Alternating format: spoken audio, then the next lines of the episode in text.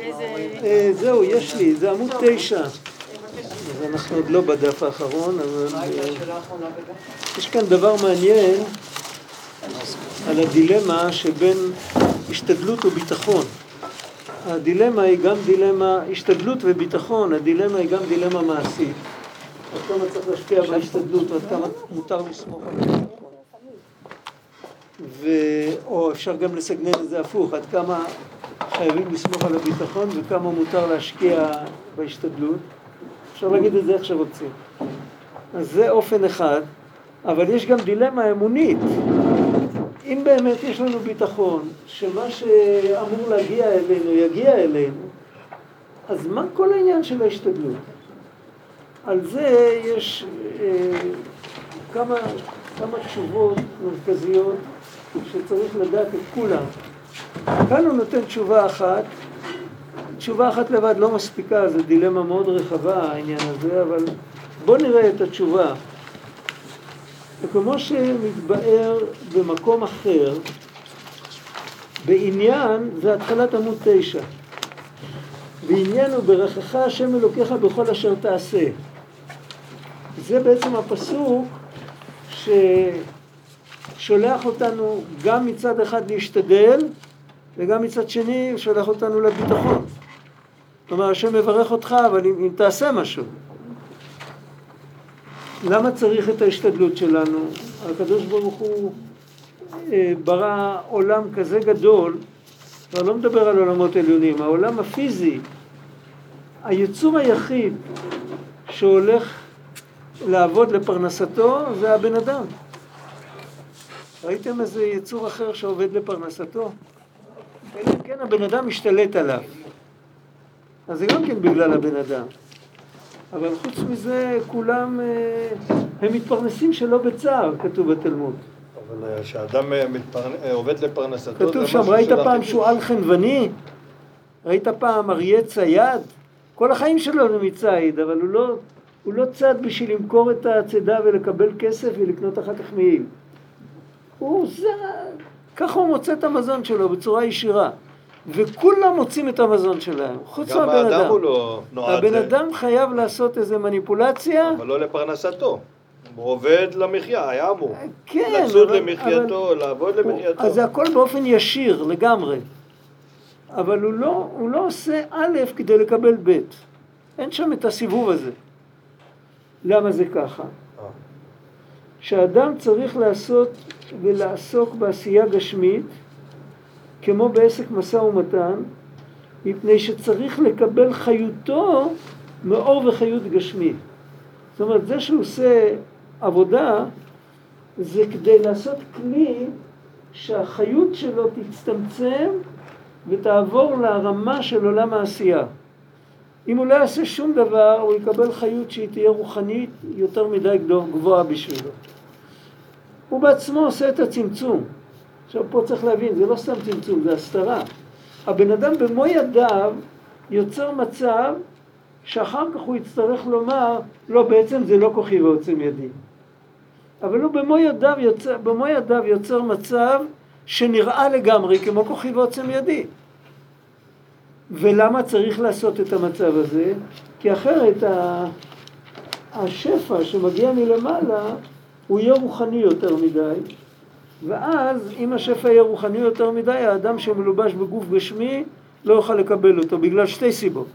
סיבה אחת, בגלל שזה יהיה רוחני יותר מדי, וסיבה שנייה, בגלל שאם הוא יקבל שפע כזה רוחני, והוא ירגיש את הקשר בצורה בלתי אמצעית, הוא ירגיש שהשפע שהוא מקבל בא מאת השם. הוא ירגיש את זה. זה יהיה מאה אחוזים שככה זה, הוא יאבד את הבחירה. אז כדי שהוא לא יאבד את הבחירה וכדי שה... כדי שזה ירד בדרגה, שזה יתאים לו, אז זה חייב לבוא דרך ההשתדלות שלו. זו התשובה שכתוב כאן.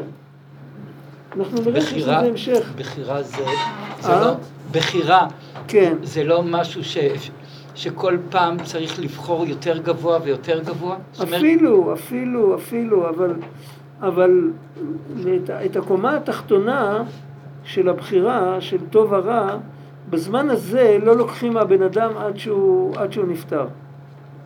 הוא חייב שיהיה לו גם את זה. זה לא שכשהוא עולה לרמת בחירה יותר גבוהה, אז הסתלקה ממנו הבחירה ברע. הוא יכול לבחור ברע תמיד, אבל שם טוב אמר לפני שהוא נפטר, הוא אמר אה, לתלמידים שלו, הוא ישב, הוא נפטר בישיבה, הוא לא שכב במיטה. והוא אמר לתלמידים שלו, יושב לפניכם בן אדם שזכה ללמוד תורה מפי השם, ואף על פי כן הוא, הוא פוחד על עצמו שהיצר הרע לא יזרוק אותו למקומו, למקומות הכי נמוכים. וזה היה כמה דקות לפני שהוא נפטר. זה כבר היה שיא העלייה שלו. אבל הבן אדם, אפילו אם הוא עבר כבר את כל השינוי ואת כל הזה, צריך שיהיה לו את האפשרות להשתנות חזרה, לא בדיוק, לא מהרגע לרגע. אבל אם הוא, יפס... אם הוא יחשוב, רבי צדוק אומר את זה על זכור את אשר עשה לך עמלק. למה צריך לזכור את מה שעשה עמלק? מה היה החטא של בני ישראל? מה הם אמרו? היה ששם בקרבנו עם עין. הרבי צדוק כותב, אנחנו מתקרבים לפרשת זכור, לא רחוק, עוד חודש. הרבי צדוק כותב שבני ישראל לא, לא ידעו לשים גבול להשגות שלהם, הם רצו להשיג יותר מדי. הם רצו להשיג את העין. הם רצו להיכנס לשם בלי רשות. כתוב על זה במדרש, משל למלך שהיה לו אוהב, ולאוהב הזה היה בן, והבן הזה היה אוהב להתגנב, להתגנב לפרדס של האבא, כך כתוב במדרש, לפרדס. אוהב לפרדס של החבר של האבא שלו, שזה הפרדס של המלך, ולגנוב שם מהפירות. ואז המלך שם שם איזה שומר שיערוב לו, וכשהוא הגיע הוא חטף מכות. ואז המלך אמר לו, כל פעם שהוא ראה שהוא מתחיל ללחסן מבטים לאן שלא צריך, אז המלך אמר לו, אתה זוכר את השומר שנתן לך מכות? ככה הוא שאל. אז אותו דבר, הקדוש ברוך הוא אמר לנו, אתם רציתם להיכנס לאן שלא צריך, אז עמלק הזכיר לכם שהוא קיים. אתה זוכר את עמלק, אל תיכנס לאן שאתה לא צריך. עכשיו, מה זה המושג של להיכנס לאן שאתה לא צריך? הרי אנחנו מאמינים בקדוש ברוך הוא, שהוא אין סוף בתכלית, הוא רם על כל רמים ואנחנו יכולים לדבר איתו. אבל אם אנחנו מנסים לחשוב שאנחנו יכולים להכיל אותו בקרבנו, בתוך השכל שלנו, שהוא יהיה נקודה בתודעה שלנו, אז חס ושלום, אין דבר כזה. גם לא בלב שלנו, אנחנו באופן עקרוני נקודה תמיד במחשבה שלו. אנחנו נקודה בלב שלו כביכול. כן? אבל לא שאנחנו קולטים אותו אל תוכנו. עובדי עבודה זרה כך עבדו. הם הגו איזה רעיון והפכו את הרעיון הזה לעבודה זרה. אבל יהודי מאמין, הוא מאמין שהשם עושה אותו, לא שהוא עושה את השם. הוא לא ממנה אלוקים והוא לא מפטר אלוקים. אז ממילא הוא צריך לדעת שהשגה אין לו. ומותר לו להיכנס לאן שמרשים לו להיכנס. ואם הוא נכנס לאן שלא צריך, אז נותנים לו את עמלק, ועמלק מזכיר לו שהוא עדיין בעולם הזה, והוא לא יכול להיות בגן עדן. מה, מה שעמלק עושה, עמלק מתחיל לפתות אותו. ורבי צדוק מביא שהיה כמה סיפורים בתלמוד של חכמים, אחד היה רבי מאיר, אחד היה רבי עקיבא, ואחד היה את השם השלישי, אני תמיד שוכח, לא יודע.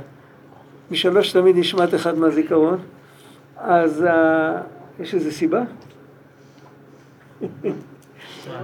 אז לא יודע, אז אה, הם, הם היו, הם היו כאילו, הבעיה להתגבר על היצר, כאילו, אז ניסו אותם. רבי מאיר? רבי מאיר, רבי עקיבא. רבי עקיבא ורבא בראשי. ו? בראשי, רבא בראשי. רבא בראשי. כשהוא שם את הרגליים בתנור. כן, כן, אבל יש שם עוד מישהו, יש שם עוד מישהו שניסו אותו עם מישהו מצורע מוכה שכין שהגיע אליו בערב יום כיפור והגעיל את כל בני הסעודה וזרקו אותו החוצה והוא נפטר. ואחר כך אה, הוא מאוד מצטער למה זה קרה לו והוא בורח כי הוא חושב שהוא מתחבא מחוץ לעיר. והוא, והוא חושב שעוד מעט, הוא, ש, הוא שמע כאילו קול שאומרת שאצלו בבית נהרג מישהו, איזה בת קול כזאת. אז, אה, אז הוא בורח, ואז מתגלה לו היצר הרע, ואומר לו, אל תדבר עליי בזלזול, רק רציתי להראות לך איזה כוח יש לי. אז הוא אמר, מה כן אני יכול לעשות? הוא אמר, תתפלל להשם שתנצל ממני. אבל אל תדבר עליי כאילו אני איזה, סתם איזה כלומניק. זה הסיפור שם. הרבי צדוק אומר שכל הסיפור של עמלק, לכאורה עמלק זה... עמלק היה, דיברנו על זה כמה פעמים, מי שרוצה להבין מי היה עמלק מבחינה היסטורית, שירכוש את הספר של עמנואל וילוקובסקי, יש ממנו הרבה ספרים בעברית, ברוך השם, אחד מהם זה ישראל ומצרים. מי שרוצה להבין, במדור של ספרי הגות בחנויות זה צריך להימצא, או לחפש אותו באינטרנט. העמלקים היו שבט בדואי שנדד במדבר והתפרנס משוד. הם לא היו אנשי תרבות שכיבדו אותם או משהו. ובדרך כלל בני תרבות אה, זלזלו בהם. זה משל על היצר הרע הפשוט, הגס. כמו שבן אדם אומר, מה... אה, יש שם עוד סיפור. יש שם סיפור רביעי. היה שם סיפור עם מישהו שהיה אומר שלא צריך לבקש מהקדוש ברוך הוא שיציל אותנו מהיצר הרע עד היום האחרון, אלא שיציל אותנו מהיצר הרע עד ימי זקנה. אחרי שאנחנו זקנים כבר לא צריך, לא צריך, לא צריך להיזהר יותר. אז, אז נפל עליו מין, אה, לא יודע, לא זוכר את הניסיון שנפל עליו, והראה לו שגם כשזקנים, כאילו, זה עד, עד, אז זאת אומרת, מצד אחד הבני אדם האלה, מה, מה זה הזקן? זה שקנה חוכמה. בוודאי שהבחירה העיקרית שלו הייתה במקום מאוד מאוד גבוה. אבל אף על פי כן, הוא היה לו פוטנציאל בצורה אופציונלית. זאת אומרת, אם, אם הוא יפסיק, וכמו שאומרים, אם תמשיך לחלום ולא לשים לב, אתה תעשה תאונה. זה הבן אדם הזה הוא נהג שאף פעם לא עשה תאונה. אבל כרגע הוא ישן רק שעה בלילה והוא חולם. אז אומרים, שים את הרכב בצד, תלך לישון. למרות שהתיק שלו נקי, הוא כאילו הנהג הכי טוב במזרח התיכון. אבל אתה מסתכל עליו, אתה אומר, אם אתה תמשיך ללכת בדרך הזאת, אתה תידרדר. אז זה, זה קיים, הצדיק לא מעניין אותו השטויות שלנו.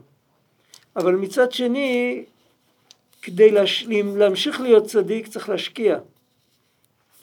אה, זה כמו להחזיק את הדלת שלא תיסגר, אתה מבין?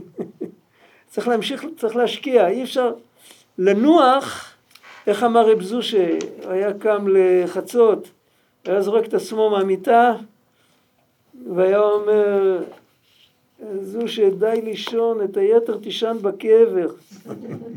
הכוונה שלו הייתה שלנוח, זה כתוב באיוב, כתוב ישנתי אז ינוח לי ושם הוא מדבר על המצב בקבר.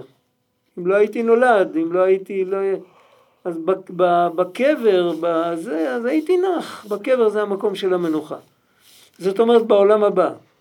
ואז כבר כל אחד, מה שהוא טרח בעולם הזה, זה מה שיהיה לו, ואז לא יטרטרו אותו יותר. כל זמן שהוא נמצא פה, יש לו בחירה. ואם הוא יקבל את השפע שלו, אך ורק שפע רוחני שלא עובר דרך ההצגה הנוראית הזאת של כוחי ועוצם ידי, אז הפנימיות של הנפש שלו תשתכנע, הוא ירגיש בצורה, תחושה פנימית מאוד מאוד עמוקה, בצורה בלתי אמצעית, כמו שאבא אוהב את הילד שלו, משהו כזה, הוא ירגיש שהוא אוהב את השם, ואז באמת הבחירה הנמוכה תיעלם ממנו. ואת זה הקדוש ברוך הוא לא רוצה. הקדוש ברוך הוא רוצה שבצורה אופציונלית זה גם לחנך את התודעה, לא להתגאות, וגם בכל אופן בזה שהוא יכול להידרדר והוא לא מידרדר, אפילו אם הוא לא צריך לעשות איזו עבודה מיוחדת, כי את כל העבודות הוא כבר עשה, אבל הוא, הוא מתקן את המציאות, הוא בוחר בטוב. בזה גופה, כמו שהנהג, הוא שם ברכב, שם את הרכב בצד והולך לישון, בזה הוא בוחר לנהוג טוב. אז על כל פנים, אז יש שתי סיבות. סיבה אחת, זה יכול להזיק לנו, אם זה היה כולו רוחני, לא היינו יכולים לקבל את זה. הסיבה השנייה, שאם זה היה כולו רוחני, היינו חלק לפחות, את החלק הנמוך של הבחירה שלנו, היינו מאבדים. וזה אסור שיקרה. עכשיו, מחובר לזה עוד פירוש, שזה בעצם המשך רעיוני של אותו פירוש עצמו. השורש של הפירוש הזה, השני, הוא כתוב בחובת הלבבות, הוא כתוב שם בחצי רמז כזה, אבל הוא כתוב בגדול בליקוטי מהר"ן.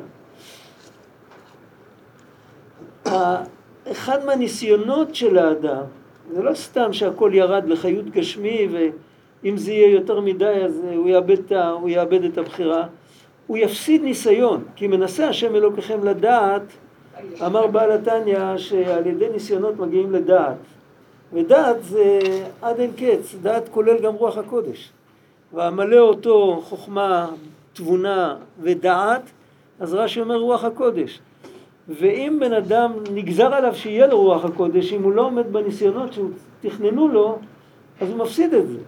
אבל מה הניסיון? הניסיון הוא שהוא יעבוד, שיקבל משכורת, ושאף על פי כן לא יגיד כוחי ועוצם ידי. אם הוא היה מקבל את השפע כמו יתר הבעלי חיים, את הניסיון הזה הוא לא היה צריך לעבור. זה, זה ההשלמה של התשובה הזאת. אבל על כל פנים זה הכל, הכל לטובה. זה עוד פעם, זה, הרעיון של כל החוברת שקראנו, זה שאם נותנים עלינו איזו הסתרה, אז זה לא בגלל שאנחנו לא ראויים, אלא בגלל שדרך ההסתרה הזאת אנחנו נרוויח משהו. וכמו שאומרים לילד, אה, אתה עוד צעיר מדי בשביל להבין את זה. אבל לא מתכוונים לדחות אותו. מתכוונים לא להזיק לו, במשך הזמן הוא כן יבין. ויכול להיות שאם אני עכשיו אגלה לו מה שלא צריך, אז יזיק לו לאחר כך, וגם אחר כך הוא לא יבין. זה ראינו קודם. הרב, אה, יש הגדרה של יישוב הדת? אני שמעתי רק את המילה יישוב הדעת. יש הגדרה ליישוב הדת? מה זה יישוב הדת? אה, אוי, התקלת אותי.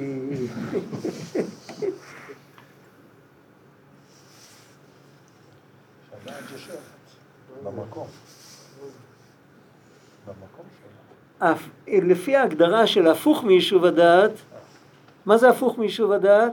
פיזור הדעת. פיזור להיות הדעת. מבולבל ולהיות מבוהל, נכון?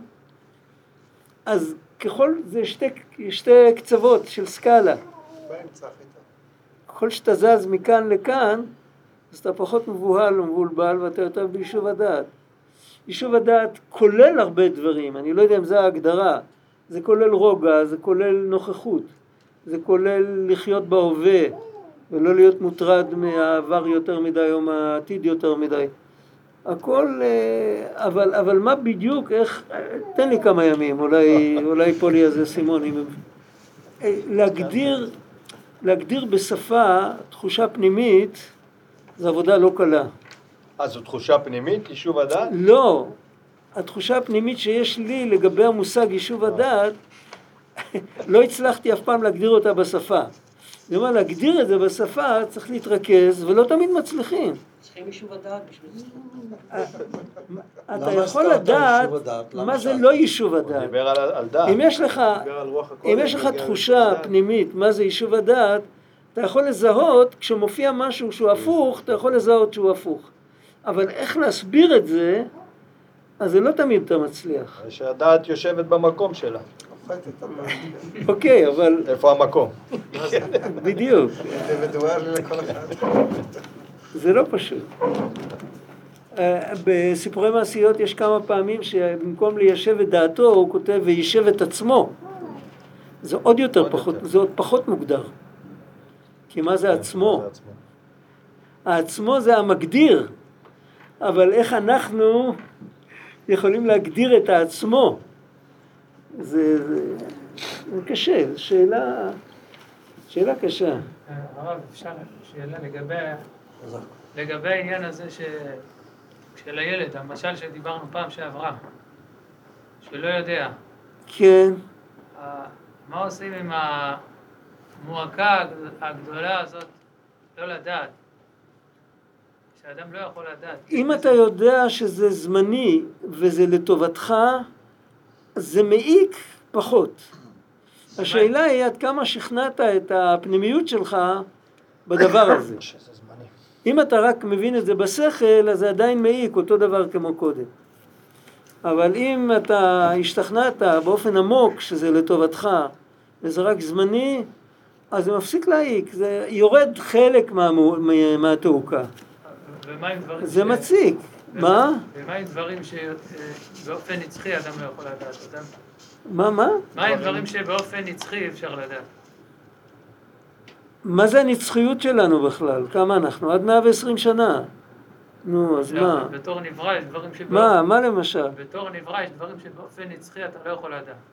בסדר, אבל לא, לא לעולם תהיה נברא. בסוף בסוף כתוב שמיים כעשן ימלחו וארץ כבגד תבלה ומה כתוב בסוף? ונשגב השם לבדו ביום ההוא אז איפה כולנו נהיה? נחזור איפה שהיינו לפני שנבראנו. מה היינו לפני שנבראנו? היינו היכולת שלו. היינו חלק ממנו. אז זה גם רק זמני. take it easy. מה זה אומר ש... לאט לאט, לא, אני לא מבין את ה... סבלנות. לא, מה זה אומר? אה, מה זה אומר שנהיה, נחזור למה שנבראנו, אבל מה, עדיין יש לנו מציאות. ואנחנו עוד בגלות ובגוף ובגשמיות עם יצר הרע כזה גדול.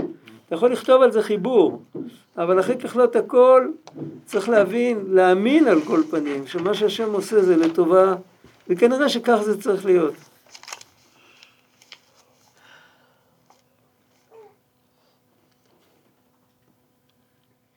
ואם הקטע השני, אם היה יכול לחיות מאור רוחני, וכמו מתענוג שכלי, זה גם קטע שנמצא אצל רבנו, הוא אמר פעם לתלמיד, לתלמידים שלו, הוא אמר שיש חוכמות, אפילו בעולם הזה, חוכמות כמו חוכמת הטבע, זה, ש, שאם שוקעים בחוכמה הזאת אפשר לחיות שלוש ימים בלי, בלי לאכול ובלי לשתות.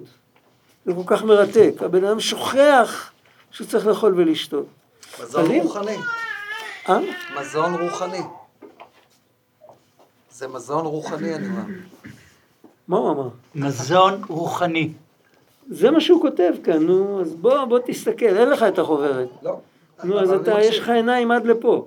ואם היה יכול לחיות מאור רוחני, או כמו מתענוג שכלי וכדומה, דוגמת, זה כתוב בסוגריים, דוגמת קבלת חיות הנשמות בגן עדן, שמקבלים חיותם מההשגה באלוקות, וכמאמר יושבים ונהנים מזיו השכינה, וכמו לעתיד בתחיית המתים, שאמרו רז"ל, העולם הבא אין לו אכילה ושתייה, אלא צדיקים יושבים ועטרותיהם בראשיהם ונהנים מזיו השכינה.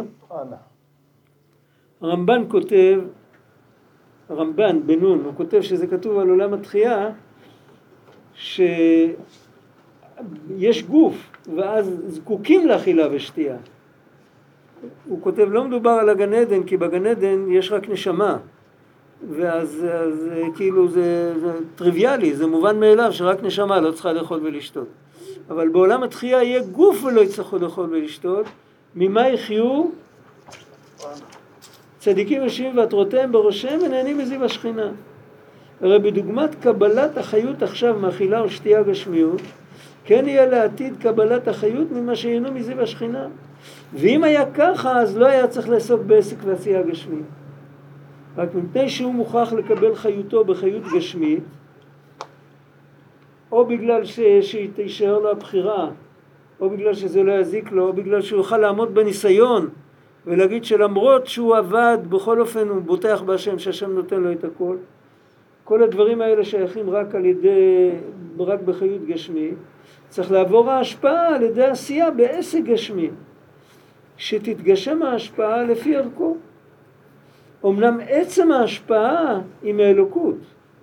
עצם השפע הוא לא גשמי. זה עובר הלבשה גשמית.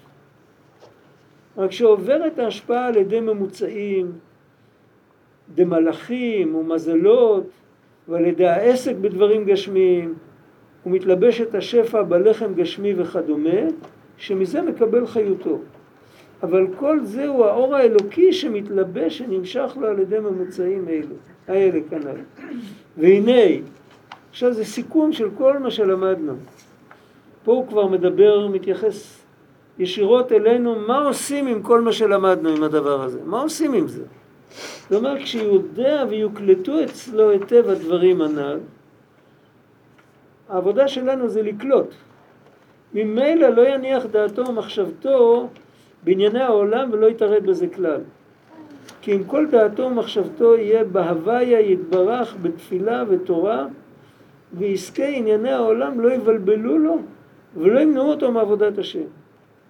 כי מאחר שיודע היטב שהעיקר הוא האלוקות השופע לו חיות, אבל כל הממוצעים וכמו כן הדברים הגשמיים שבהם נתלבשה ההשפעה, כמו בעסק משא ומתן ובלחם שהוא אוכל, אינם כלום מצד עצמם, שלא הם הם מקור חיותו, כי אם העיקר הוא האור האלוקי הוא המחיה אותו.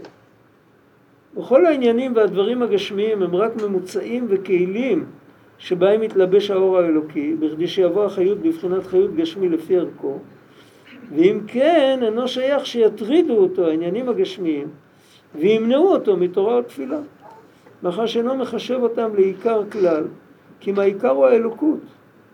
הרי צריך להיות דבוק רק בהשם ותורתו יתברך. עכשיו, אפשר להסביר את זה בצורה סכמטית. זה לא ייתן יותר הבנה, אבל זה ייתן יותר תחושה בעניין. תסתכלו על העולם. כל העולם מהמיקרו עד המקרו בנוי בצורה של נקודה מרכזית ונקודות שמסובבות אותה. נכון? כל אטום בגוף, כל, כל כוכב, כל מערכת של כוכבים, כל הגלקסיה וכל הגלקסיות כולם, הכל הכל נע מסביב לאיזשהו מרכז. לא תמיד אנחנו מזהים איפה המרכז. ולא תמיד אנחנו רואים את התנועה, כי לפעמים זה עיגול כזה גדול, שהתנועה היא מאוד איטית. אבל על כל פנים, זה הסיסטם שבו ברא הקדוש ברוך הוא את העולם. מה אפשר ללמוד מזה? שברוחניות זה גם כך. יש נקודה אחת שמסביב הכל מסתובב. והקול הזה כולל המון המון נבראים רוחניים וגשמיים וכל זה, וכל אחד בתור שלו, יש לו כמה שמסתובבים סביבו, כן? נגיד לכל אחד יש את הילדים שלו, יש לו את התלמידים שלו, זה בן אדם, כן? וכל, אה, בכל, אה, בכל קבוצה יש תמיד אחד שיש לו יותר כריזמה. וכשהוא מדבר אז כולם מרגישים שהוא עומד מאחורי מה שהוא אומר. הוא לא אומר את זה רק מן השפה ולחוץ. ואז בוטחים בו והולכים אחריו. אם הוא יקים מפלגה, אז יבחרו בו. כן? תמיד יש, יש תמיד נקודות, ומסביב יש כל מיני, כל מיני עיגולים. ככה העולם בנוי. עכשיו תחשבו אם מישהו ייקח איזה כוכב, תאורטית, ויזרוק את הכוכב הזה מהמרכז שלו, אם זה צריך בשביל זה כוח אה, זה נס. ויזרוק אותו החוצה מכוח המשיכה של המרכז. והוא ימשיך לעוף ככה. אז הכוכב הזה יתפקד כמו כוכב שביט. או שהוא יתפוצץ לכל החלקים שלו והוא ייפול בכל מיני מקומות, ואם לא, אז הוא יכול גם לפגוע באיזה גוף אחר ולעשות שם קטסטרופה. הכל יכול לקרות. אם הוא יוצא מה... כשהוא יוצא מהמערכת אז זה, זה, זה נזק בטוח. ומה עם כל הסובבים אותו? אם, אם אין לו סובבים, אם יש לו לא, סובבים, אז יכול? להיות שגם הם כולם ישתגעו. לא. בהחלט. עכשיו, זה הכל אה, משל שאנחנו מכירים מהלימודים שלנו בבית ספר, זה לא, זה לא דברים שלא צריך להיות מקובל אלוקי בשביל להבין את זה. למה אתה אומר שגם הרוחני צריך להיות ככה? הרוחני הרי הוא אוקיי, אחד. עכשיו, מה קורה ברוחניות? ברוחניות כולם מאורגנים מסביב לנקודה מרכזית, חוץ מיצור אחד מוזר, שזה אנחנו. לנו נתנו בחירה.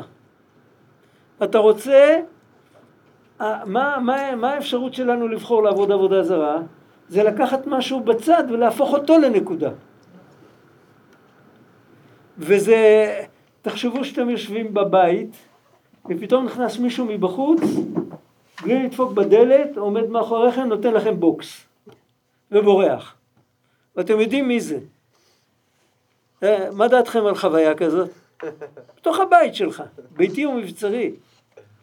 פתאום אתה מתחיל לנעול דלתות, אתה, אתה, אתה... משהו קורה לך. מה קרה?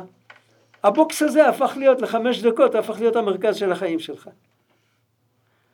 מה יהיה אם יהודי בוחר בטוב, כן?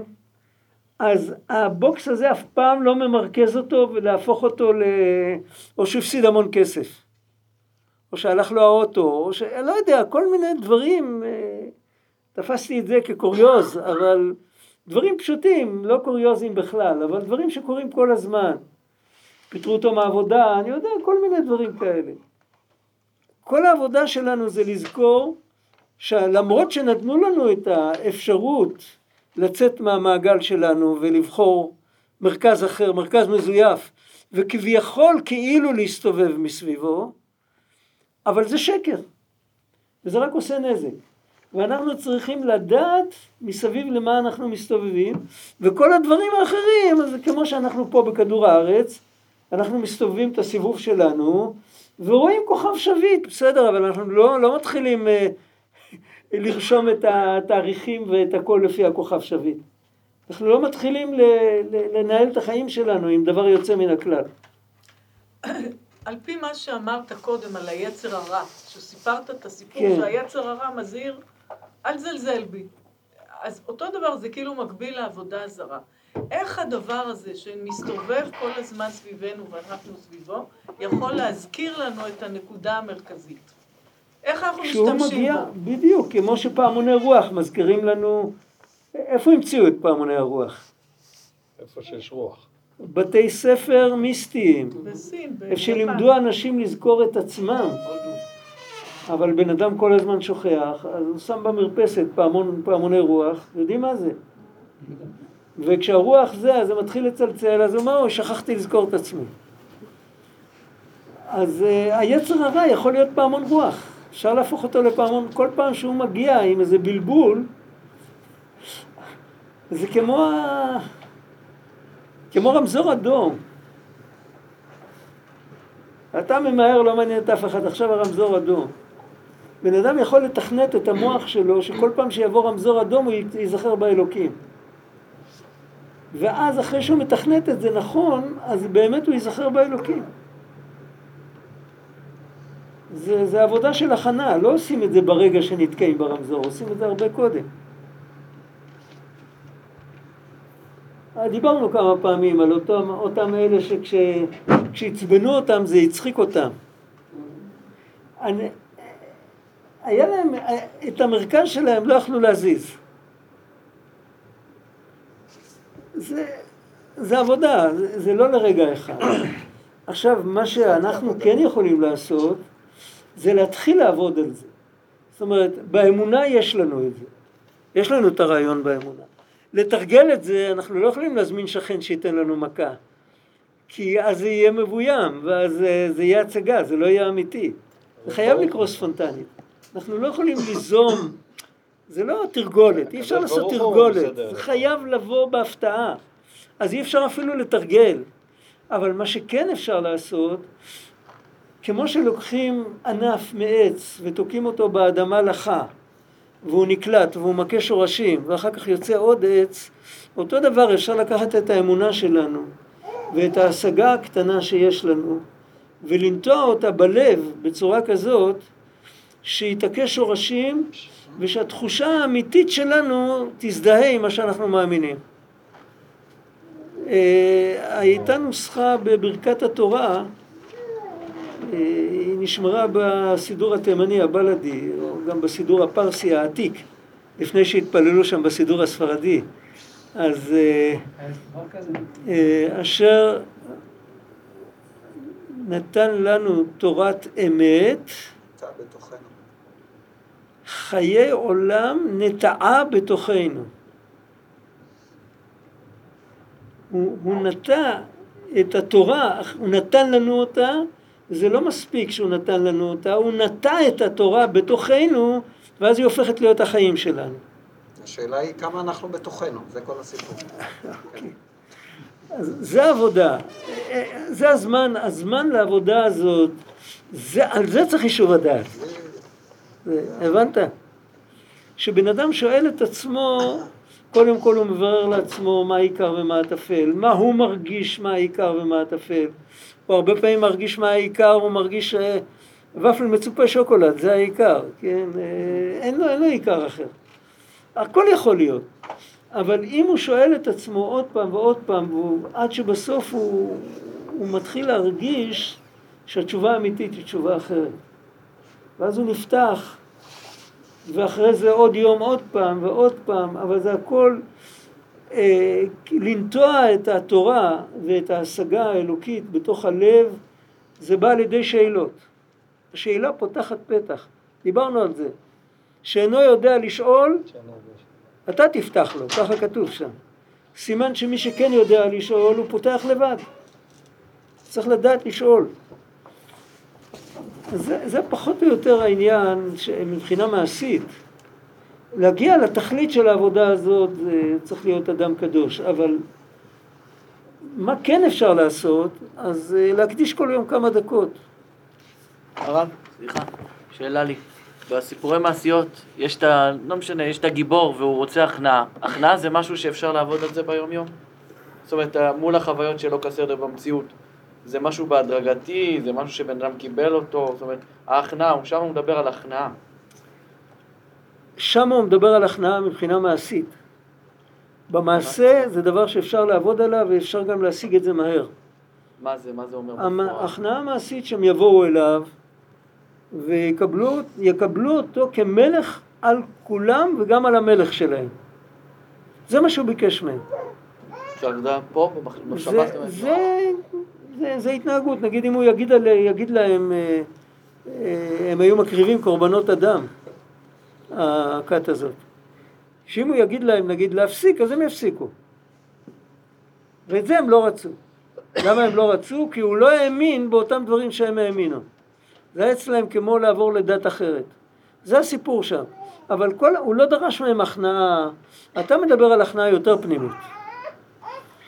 ההכנעה יותר פנימית, אז ככל שההכנעה היא יותר פנימית, אז זה פחות בחירה ויותר תהליך. רק צריך לבחור להתחיל את התהליך. ש- אם רוצים לעשות את התיקון במקום עמוק, אז זה לוקח יותר זמן. זה כמו טיול יותר ארוך. אבל לעשות את הפסיעה הראשונה אפשר היום. זה ברור.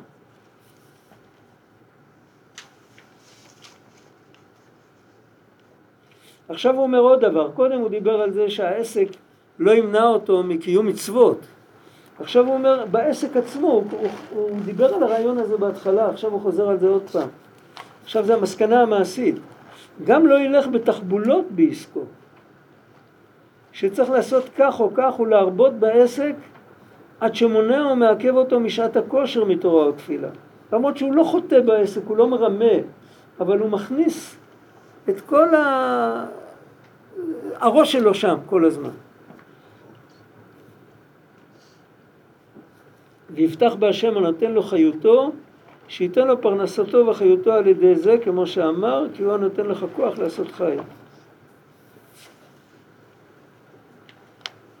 ומכל שכן שיזהר מאוד בנפשו שלא יהיה שום נדנוד איסור בעסקו, שלא ישקר. כי מאחר שיודע היטב שהעסק והמשא ומתן הוא רק ממוצע, הוא כלי, שבו מתלבש האור והחיות האלוקי המחיה אותו. אם כן הרי צריכים שתהיה כלי ראויה לאור האלוקי. אם יש בה נדנוד איסור חס ושלום, הרי אינה כלי ראויה לאור. זה כמו ללכת לקבל אוכל ב- עם, עם, עם כלי מלוכלך. כי אם צריכה להיות נקייה מכל נדנוד איסור וחטא, ואז הוא כלי שיומשך על, הדו, על ידו האור והחיות האלוקי להחיותו. וכל זה הוא כשמייחד שם הוויה ואלוקים, היינו שאין שם, שאין שם אלוקים מסתיר כלל על שם הוויה. וכל ההתהוות היא משם הוויה.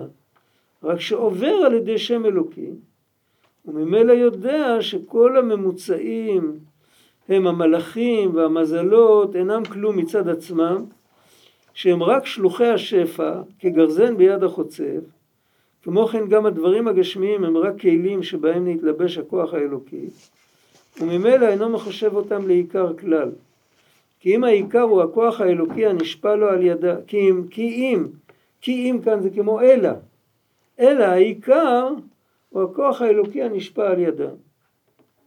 ולזאת יתאמץ וישתדל שתהיה כלי ראויה לקבל אור אלוקי, ולא יעסוק בהם בתחבולות או בריבוי עסק ביותר, ולא יטרידו ולא יבלבלו אותו, שלא יהיו לו מונעים ומעכבים את תורה ותפילה ועבודה. עכשיו הוא מוסיף עוד נקודה, ובפרט, ובפרט כאשר באמת, הרי הדברים מצד עצמם, אי אפשר שימנעו ויעכבו מעבודת השם, מאחר שאינם העלמות והסתרים אמיתיים חס ושלום. כנ"ל באורך שכל הממוצעים אדרבה מביאים את האור והשפע, ואיך יהיו לו למניעה ועיכוב לעבודת האלוקות.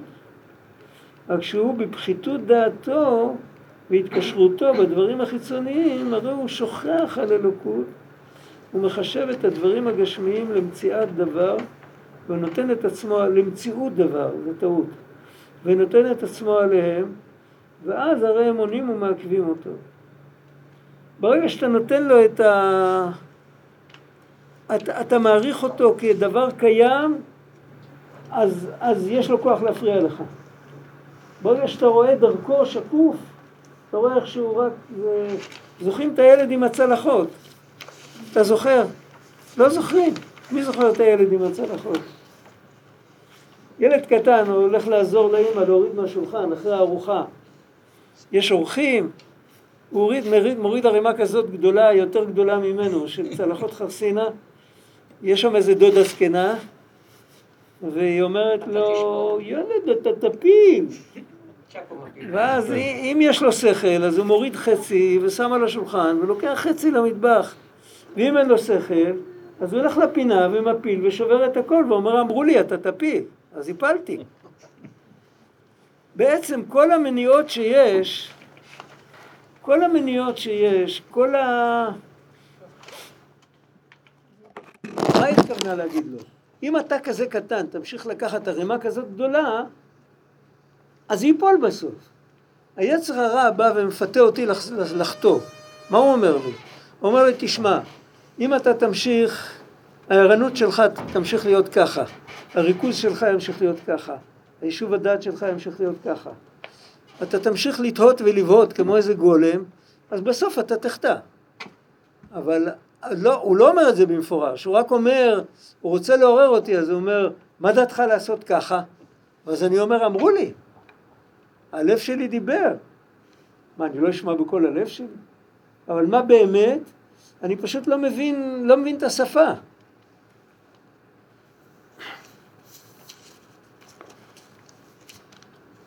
אז אותו דבר, כל הדברים מצד עצמם הם לא באמת מונעים, אני צריך להבין את השפה.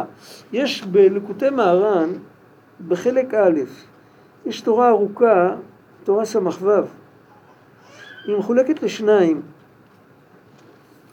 החלק הראשון של התורה הוא מסביר את הפרק בתנ"ך שמדבר על ההסתלקות של אליהו הנביא, ושאלישע אומר אבי אבי רכב ישראל ולפני זה אליהו אומר לו, אתה רצית פי שניים ממני? אם תראה אותי לוקח מאיתך, יהיה לך כן, ואם לא, לא יהיה לך. ושם הוא מסביר מה התרחש שם ומה מה קרה ולמה זה היה צריך להיות ככה.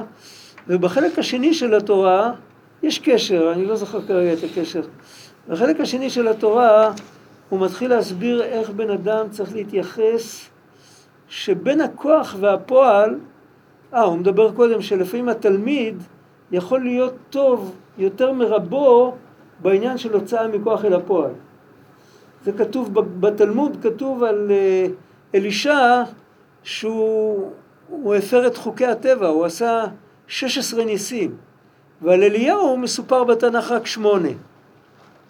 זאת אומרת שבעניין הזה של לגלות את האלוקות בפועל, הוא קיבל פי שניים מאליהו. אז אחר כך הוא מתחיל לדבר בכלל, איך בכלל כל אחד לפי ערכו, איך הוא מצליח להוציא דברים מהכוח אל הפועל. זה לא כל כך קל. כל זמן שזה בתיאוריה זה, זה, זה נפלא. אבל ברגע שצריך לקום, לשתף פעולה, אז תמיד יש משהו שתוקע מקל בגלגל. כולנו מכירים את זה. איך בכל אופן מוצאים מהכוח אל הפועל? אז הוא אומר שצריך להתייחס למניעה, למקל בגלגלים, יעני, כן? להתייחס למניעה כאל זרז, מנוע. מנוע. מנוע, מניע. למניעה להתייחס כמניע. כאל זרז. עם אותו רעיון שיש כאן. זאת אומרת, הקדוש ברוך הוא רואה שהבן אדם נרדם, אז הוא שולח לו את היצר הרע והוא מציע לו להירדם יותר. ואז הוא יגיד, רגע, אני לא מבין שזה בדיחה? כאילו, אני כבר כל כך ככה, אז, אז מה עוד רוצים ממני? שאני אהיה לגמרי? אז דווקא זה יכול לעורר אותו. אבל כל זה, זה תהליך של למידה. בן אדם צריך להבין את השפה. זה כמו להבין רמז. בן אדם שלא מבין רמזים, אה, כן, ילד חכם, הוא רואה שהסבא שלו מסתכל על החלון, אז, אז הוא הולך או לפתוח או לסגור. תלוי מה המצב שם, כן? וילד טיפש, הוא הולך להסתכל מה הסבא רואה דרך החלון. הוא לא מבין את השפה. שפת רמזים, שפת הגוף, זה דבר שאפשר ללמוד את זה. אפשר ללמוד את זה. אבל זה גם משהו אינטואיטיבי, יש לנו את האינטואיציה הזאת. ואנחנו צריכים ללמוד את השפה של היצר הרע. היצר הרע הוא סך הכל מלאך שבא לעורר אותנו לעבוד את השם. רק הוא חייב לדבר בשפה הפוכה. זה, זה, זה התפקיד שהוא קיבל. הרב, מניעה שהיא באה, מניעה שהיא באה על צד השלילי, שהיא בעצם דוחפת את האדם לחטוא, אז זה מניע את האדם בדיוק ההפך, לקיים מצוות. אבל מניעה שבן אדם משתוקק לשפע מסוים, ויש שם מניעה, איזה, איך זה עובד? זה הרי לא... זה עובד, לא, לא ההשתוקקות שלו לשפע, אבל הוא צריך למצוא את התכלית. התכלית של ההשתוקקות הזאת מביאה אותו לעצבות. והעצבות זה המניעה. גודל הציפייה. זו שאלה טובה, אבל הוא צריך פשוט להמשיך לשאול. זה כמו, מה זה, מאיפה זה בא? אז העצבות, העצבות זה בעצם המניע. העצבות זה מניעה. עצבות זה סוג של מוות איטי. תהליך איטי של, של מוות. מה אמרת? לא, אני הוספתי שבתוך הסתרה, כאילו תמיד זה בהסתרות, כן. כדי שנראה את הדבר. וככל, כאילו הציפיות הם זה שבעצם מעכבות אותנו בדרך כלל. ציפייה זה טוב ברגע ש... עם, ס... עם הרבה סבלנות. כן. אבל ברגע שזה ציפייה, ציפייה כזאת, עם דפיקה על השולחן, אז זה רק מביא את ההפך. אבל מרירות למשל, מרירות למשל. יהירות? מרירות. מרירות. זה יכול להיות זרז. מרירות יכול להיות זרז, אבל לא עצבות. להתמרמר, אה, אני נזכר מה שקרה לנו פעם, לפני כמה שנים. הייתי לבד בבית, חלק גדול מהבית היה בנוי עץ, וליד זה היה צמחייה שבחוץ הייתה נראית ירוקה, ובפנים היא הייתה יבשה לגמרי. וכנראה מישהו זרק שם איזה בקבוק, בדיוק קרא לזה איזה קרן שמש או משהו, או סיגריה, או לא יודע, פתאום הצמחייה הזאת התחילה לבעור, והייתי לבד, בלי טלפון, בלי אף אחד, בלי שכן, זה היה תחילת היישוב. ועם דלי עם ברז מרוחק. ואז ידע, פתאום הבנתי שאני יודע לרוץ, וחיבלתי. ולפני זה לא ידעתי, הייתי בצבא, לא ידעתי לרוץ. פתאום נודע לי שאני יכול לרוץ. זה פלא, אבל זה, זה מציאות. אז למה הוא אמר בעצב תלדי בנים? בעצב, שמה זה, קודם כל זה היה עונש. אבל חוץ מזה, עצב בתנ"ך, יש לעצב יותר מאשר אה, את התרגום המילולי שלנו של עצבות. עצב זה כל דבר שלילי שאנחנו לא אוהבים אותו, זה נקרא עצב. בעיצבון תאכלנה כל ימי חייך, אה, בזיעת אפיך תאכל לחם, בעיצבון כתוב עיצבון. עבודה זרה נקראת עצבים, עצביהם כסף וזהב, זה לא בדיוק ה... זה לא עצבות של אה, חוסר אנרגיה. להבדיל, אתה מגיע למקום שמישהו שוכב מת.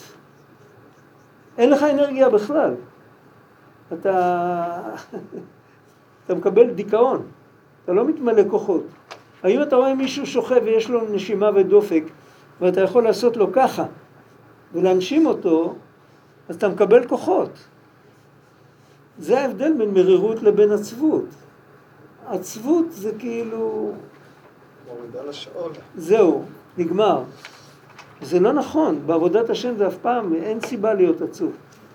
אפילו בן אדם עבר, איך רבי נתן אמר, אני יודע ללמד זכות על בן אדם שעבר על כל התורה 800 פעם.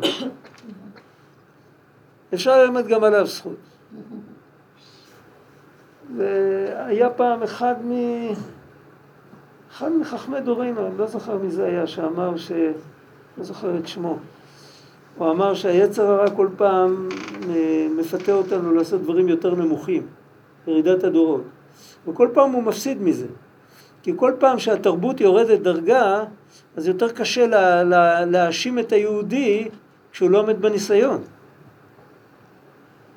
יש עליו לימוד זכות יותר גדול. אמת. זה כאילו... אה, זה הכל... לא צריך להתעסק עם השלילה הזאת. בגלל זה, בגלל זה, אה? בגלל זה רבי נחמן אמר שהדור האחרון הוא יהיה הדור של החולים והזקנים והילדים. כן, כן, כן, כן. ודווקא הם בסוף ינצחו.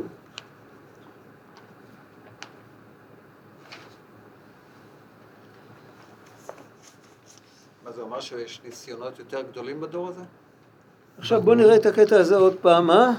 לא, זה רק אומר שהניסיונות באמת גדולים. הוא שואל אם לא, מהאוזן הניסיונות, הזאת אני לא שומע בכלל. הוא? שואל אם הניסיונות בדור הזה הם יותר גדולים מהדורות הקודמים. הניסיונות, אני לא יודע איך להעריך את זה. אני לא יודע איך להעריך את זה. אני לא יודע. יש פן שאפשר להסתכל על זה כעל ניסיונות יותר גדולים. בגלל שכל כדור הארץ הפך להיות פתאום אה, כפר אחד קטן, אה, לסבא שלי לא היה ניסיונות כאלה כמו שיש היום.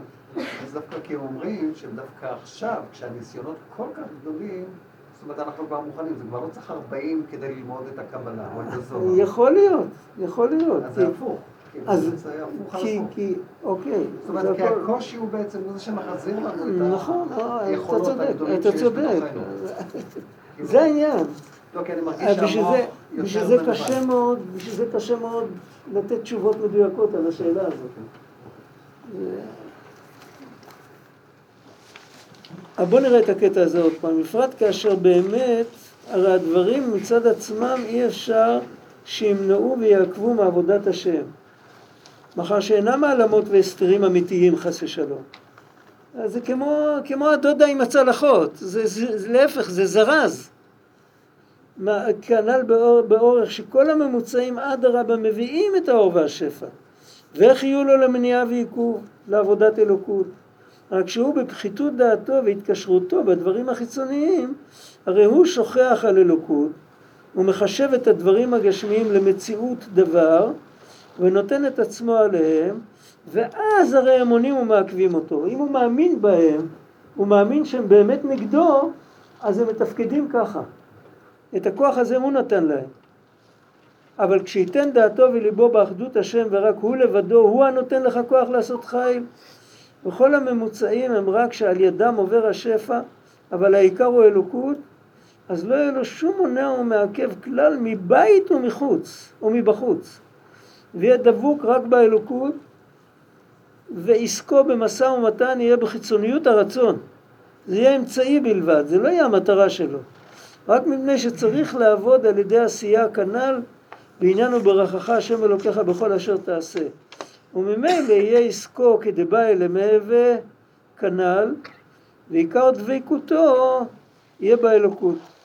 ואז יהיה שלם בהשם ותורתו ועבודתו יתברך. יש כאן עוד אריכות. אנחנו נגמור עכשיו, אחרי זה עוד עדיין צריך להסביר שאלה שהוא שאל בהתחלה. חז"ל אמרו שישראל שבחוץ על הארץ הם עובדה, עבודה זרה בטהרה. אז, אז למה? למה ככה גינו אותה? אבל בוא נגמור קודם, נגיע רק עד לשם וכבר מאוחר. אבל כשמפריד חס ושלום בין הוויה ואלוקים, והיינו שחושב דה השם אלוקים מסתיר באמת חס ושלום על שם הוויה, וכל הדברים הנעשים בעולם הם משם אלוקים מצד עצמו, זה כאילו שתי רשויות. זה לפי אחד הפירושים זה היה חטא של אלישע בן אבויה שנכנס לפרדס והוא לא היה ראוי אז הוא ראה שיש שתי רשויות. וממילא יחשוב את הממוצעים לעיקר שמהם בא מקור השפעת חיותו וכולו. וזהו שנאמר עזב השם את הארץ. זה כתוב בתנ"ך שככה טוענים עמים אחרים, שאומרים שהשפעה למטה נמשכת מהמזלות, שהם המשפיעים בכוח עצמם, והרי הוא מחשב אותם לדבר מה, מאחר שהם המשפיעים לו חיותו, וממילא מחשב גם את הדברים הגשמיים עצמם לעסוק בהם בכל כוחו ויכולתו, בכדי להרבות פרנסתו. חפץ חיים היה אומר, זה כמו אחד שעושה עוד ברז לחבית. יש לו יותר יין. עושה עוד ברז לחבית, מה אתה מרוויח? יוכל לבקר את זה יותר מהר, כן, מה? כאילו... וזה עניין עבודה זרה שעובד לכוכבים ומזלות ומשתחווה להם, מפני שמחשב אותם לדבר מה שהם המשפיעים לכולו. אז תזכירו לי, בלי נדר, שבוע הבא צריך להתחיל מפה, זה עמוד עשר, מהמקום שהוא מזכיר את חוץ לארץ. הרב, בסוף. הוא מלמד זכות על יושבי חוץ לארץ בסוף, ככה זה יוצא. הרב, כן, אני מקשיב, מה? אבל בפועל זה באמת שם הוויה ושם אלוקים, זה נפרד אחד מהשני. זה כמו גוף אחד שהאוזניים יכולות לשמוע וה, וה- והלשון יכולה לטעום. התפיסה רק שלנו צריכה לקבל ששם הוויה זה מחייב ושם אלוקים זה מה שמפעיל. זה פשוט העובדי העבודה זרה, הם פשוט קיבלו עליהם ש, שזה מהות נפרדת. אוקיי, אוקיי, אוקיי. צריך עוד הרבה, אנחנו עוד לא דיברנו, לא, דיברנו אולי קצת. מה ההבדל בין מהות למצב? שיעור עברית לעשות פעם. לא יודע, אולי נגיע לזה פעם. היום למדנו קצת אסטרונומיה. כל פעם צריך. לחרוג. קצת פיזיקה. בסדר, פעם הבאה אולי נלמד קצת דקדוק, אה, עברית. תודה רבה.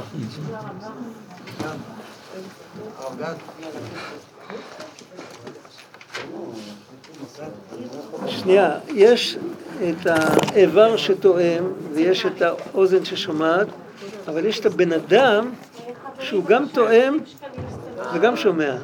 הבנת אותי? אנחנו מחפשים את הבן אדם שעומד מאחורי שניהם. והגויים לא חיפשו אותו. חיפשו רק את ה... איך זה מתגלה. תודה רבה, הרב. להתראות,